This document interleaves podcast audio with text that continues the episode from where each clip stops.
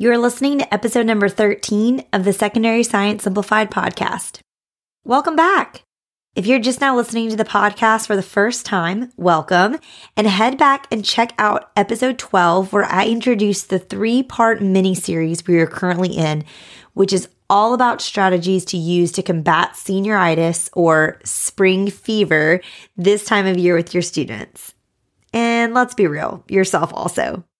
Last week, I shared two strategies, and this week, I have two additional ways for you to keep your students engaged until the very end of the year. Are you ready to hear more? Let's get started. This is Secondary Science Simplified, a podcast for secondary science teachers who want to engage their students and simplify their lives. I'm Rebecca Joyner from It's Not Rocket Science. As a high school science teacher turned curriculum writer, I'm passionate about helping other science teachers love their jobs, serve their students, and do it all in only 40 hours a week. Are you ready to rock the time you spend in your classroom and actually have a life outside of it? You're in the right place, teacher friend. Let's get to today's episode.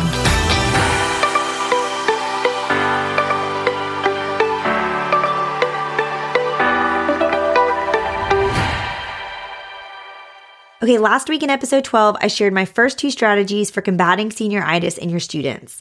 Whether you're teaching ninth graders who are distracted this spring while they get their permit and are experiencing freedom for the first time, or you're teaching 12th graders who are getting their first jobs and college acceptance letters.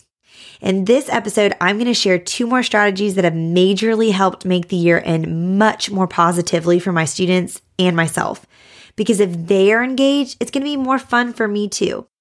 So, my first recommendation is to shift as many activities as possible to be student centered that you can.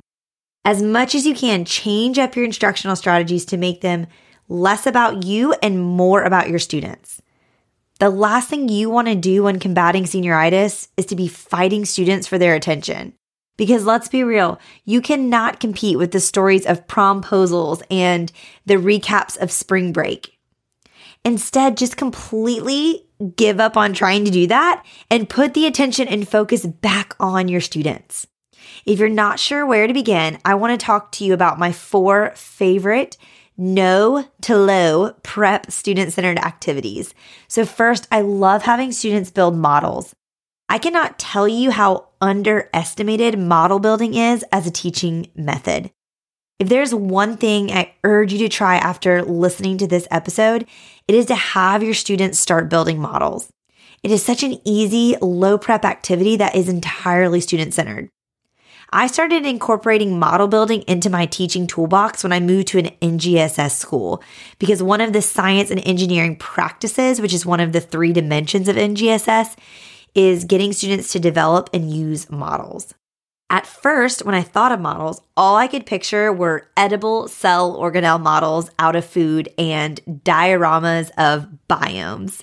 So please tell me I'm not the only one who immediately thinks that. But I really quickly learned from some coworkers that model building is so much more than that. A model is simply a representation of something. If you ask your students to build a model, it could be anything that represents what you are teaching in class. Yes, it can totally be a three dimensional, traditional, edible cell model, but it can be much simpler than that too. My favorite ways to have students build models with virtually no prep required on your end as the teacher are the following. I love to have them build models with chalk markers or neon expo markers on lab tables if you are blessed with lab tables. Students love writing on tables. It's so simple, but it's just a hundred times more fun than them drawing with markers on paper. So investing in chalk markers or neon expo markers is a game changer. Also, I love having students build models with Play Doh. I love giving them any sort of chance to do something tactile with their hands. And honestly, there's just something really soothing about Play Doh. And while I love to buy it because the smell is just super nostalgic for kids and me too, there's also a really easy way you can make it yourself from home with really simple ingredients that I'll link in the show notes for you. I love to have students build models with simple supplies too that I just already have in my classroom. I don't know about you, but my cabinets in my classroom are just the most random assortment of materials from all of the things over the years that I have used or the teachers before me have used. So, for example, I like to have students make models of ATP with construction paper and brads. That's really it. It's so simple and they get so much out of it. You can also have students build models with concept maps. And that brings me to my second favorite no prep student activity that's all about them and not about you. And that's having your students make concept maps themselves. A concept map is really just a model, and it can be a great one at that for students seeing the connectedness of different terms and concepts that you're covering.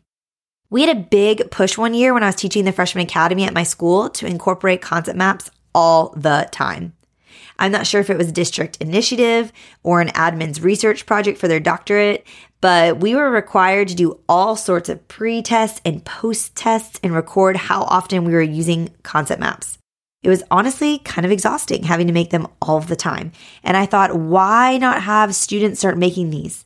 It was actually incredibly effective and it required barely any prep on my end. So here's how I did it make sure to do concept maps, which pre made ones, with your students for a while first so that they actually have an idea of what a concept map is. So that's important. They need to kind of know what a concept map is. And then when you want to have them start making their own, start small. Write just five or six vocabulary terms on your whiteboard and have students work with a partner to make a concept map connecting those terms together. And I like to have students make two versions. They need to make a blank version of their concept map that they could give another classmate to complete, and they need a filled in version that serves as kind of their answer key. And then they can swap and trade and do each other's. And then as they kind of develop this skill, you can get bigger. You can start challenging students with more words to connect. You can have them create them on their own and then trade with and solve each their next door neighbors. And it's really such good practice for their brains. It's completely student centered. And the only prep it really requires from you is writing a list of terms on your whiteboard for them to include. Easy peasy. All right, the third thing I want to encourage you to try is POGILs. I wish I could be sponsored by POGILs because I have loved them so much. I first discovered them, and that term POGIL stands for Process Oriented Guided Inquiry Learning, which is quite a mouthful. But I first learned about them when I was teaching AP biology for the first time, and I went to AP Summer Institute, and my instructor told me about them. But they saved me from lecturing for hours with my students, and they helped so much with engagement when I had zero budget for lab supplies teaching that course. And not only that, I found them to be an incredibly effective tool for engaging my students in content that truly required no prep on my end. It was 100% worth it to me to spend the $60 that I invested in order to have access to the book of POGILs for AP Bio and the corresponding answer keys that came with that. And I'll make sure to link in the show notes where you can find all of the different subjects that Flinn has for POGILs on their site. I really cannot tell you how many people I have convinced to start using them. I truly should be like an affiliate for POGILs. But my department chair is an example. He fell in love with the chemistry ones and he found them really effective for teaching really tricky subject and content in his chemistry class. And as with anything, if you do something too much, the kids kind of lose interest. So kind of always pick and choose which you want to do. And you can switch up each year which ones you do as well. A couple of notes if you decide to try POGILs, they really have to be done in class to be effective because one, they're designed to be done in groups. And two, unfortunately, a lot of teachers have broken copyright law and illegally uploaded the answer keys online. So if this is something you want to try virtually, it's just going to lose its effectiveness because students can just look up the answers. And the whole point is them working through this process of analyzing these diagrams and using their prior knowledge and building connections with their group as they learn the information. I love watching students work through a POGIL.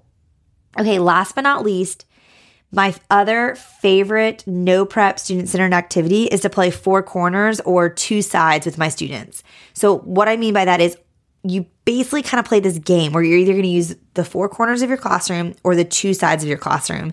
And all you have to do on the front end is come up with any sort of claim and present it to your students. So this could be some sort of controversial question.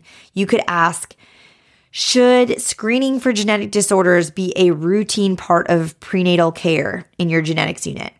Or it doesn't have to be controversial. It could just be a statement. You could say something like, Genes are on chromosomes and your chromosomes are your DNA. And you it could be a correct statement or an incorrect statement. The point is that you just say something, you throw something out there, and you have your students pick a side and then debate it as a class, and they have to back up their claims with evidence and reasoning. I really like to think of this type of activity as a CER or a claim evidence reasoning in action. It gets students on their feet, they're thinking critically, and they're having to defend what they think with evidence and reasoning. So, again, here's how it works. I'll walk you through an example. Come up with some sort of claim. Again, it could just be a statement or an ethical dilemma. Have students pick a side. So, example, this side of the room is for this, or this side of the room is against it, or this side of the room agrees that the statement is correct, and this side of the room thinks that the statement is incorrect. They have to discuss with their peers who are in their corner or on their side and come up with a list of evidence and reasoning and rationales to back it up. And then they share these with the class. And you can allow rebuttals to go back and forth. And then you can even create space for them to research for further support if you want to. If you find that your statement is more than this or that, then you can kind of adapt it to be more of that four corners idea. If you have my genetics unit for my biology curriculum, you are familiar with this because this is how the introduction to my concept two inquiry activity is designed that I include in there, where basically I include four different statements about the terms DNA and genes and chromosomes. And I have them in each corner of the classroom. And they have to go to the one that they think is the most correct. So, those are four ideas just to get you started for how you could implement more student centered activities to end the year in a way that keeps your student engaged and fights off senioritis. But I know if you're listening, you're probably just already feeling very tired and worried that this is going to require a lot of energy on your end that you just don't have. And I totally get why you feel that way this time of year, especially. I know for me at that quarter three, quarter four transition, I'm just often dragging and I'm suffering from senioritis as much as the seniors in my AP biology class are. And I cannot imagine what it has been like for so many of you who are teaching through your third school year impacted by this pandemic. And I'm not going to even try to act like I can relate to what that feels like but I will encourage you to go back and give episode number five a listen if you haven't already for more ideas for how to engage your students without exhausting yourself or requiring a ton of prep on your end. Okay, so that's the first tip. I know that was a long one, but it's just getting as many student centered activities out there as possible that put the focus and energy back on your students rather than on you. And then the second tip I want to share just to quickly wrap up this episode and part two of this series is to end the year with independent research projects if you can. If you want to really take the responsibility of learning out of your hands while simultaneously engaging your students, then implementing an independent research project that both challenges their thinking and strengthens their research and writing skills is the way to go for ending your school year. Personally, I have designed long term independent research projects for my biology, anatomy, and physical science classes that I will link in the show notes. But these could easily be adapted to be done over a shorter time frame if you're implementing over the course of a few months or a few weeks as opposed to an entire school year. I love these because students can select their own driving question that they are most interested in and they research it. And the more student choice you provide, I really feel like the better your chances are of combating senioritis. But it doesn't have to be this full, long, month long PBL style project, though. That is not what it has to mean at all. You can do something incredibly simple to end the year with a project that, again, is student centered and puts the focus back on them. I love doing a children's book project where I have students make a children's book on a topic we covered during the school year. And this is something I have available for free in my TPT store. So I'm going to link in the show notes so you can see the rubric and all of that. But it's just such an easy way to end the year and they get to be creative and they just have a lot of fun with it too. I also love to let students take over review for end of year exams and finals. If you have listened to this podcast at all or read my blog, you know how much I dislike reviewing. And so, one of my favorite strategies is to do a teach the class project where students work in groups. They come up with the review materials for a chunk of the content covered during the school year. And it's great because I give them three to five school days to create their lessons. And then I give each group either a full class period or half of a period, depending on how long your periods are and how much time you have. And they run review that last week or two of school. And it keeps the review entirely student centered. It keeps students engaged to the very end, and it gives you a much needed break. Plus, my students personally love the boost that an in class project gives their grades at the end of the year. So it really just kind of feels like everybody wins with it. Don't let senioritis take over for the last few months of the school year. This condition can be actively combated with a few strategies, like the two mentioned in today's episode and the two I shared last week in episode 12. And be sure to tune in next week for episode 14. We are going to wrap up this series. Plus, I want you to get excited because I have a special guest interview airing in two weeks with a dear friend who's a current full time secondary science teacher who has almost exclusively taught seniors. So she is very familiar with senioritis and she has some great suggestions coming for all of us. Thanks again for listening today. If you enjoyed the show, be sure to follow so you never miss an episode. Leave a review and tell all of your teacher friends so they can listen along too. You can find all the links mentioned in today's episode in the show notes or by heading to it's not rocket slash episode 13. All right, teacher friends, that wraps up today's episode. If you're looking for an easy way to start simplifying your life as a secondary science teacher, head to itsnotrocketscienceclassroom.com slash challenge to grab your classroom reset challenge. And guess what? It's totally free. Thanks so much for tuning in, and I'll see you here next week. Until then, I'll be rooting for you, teacher friend.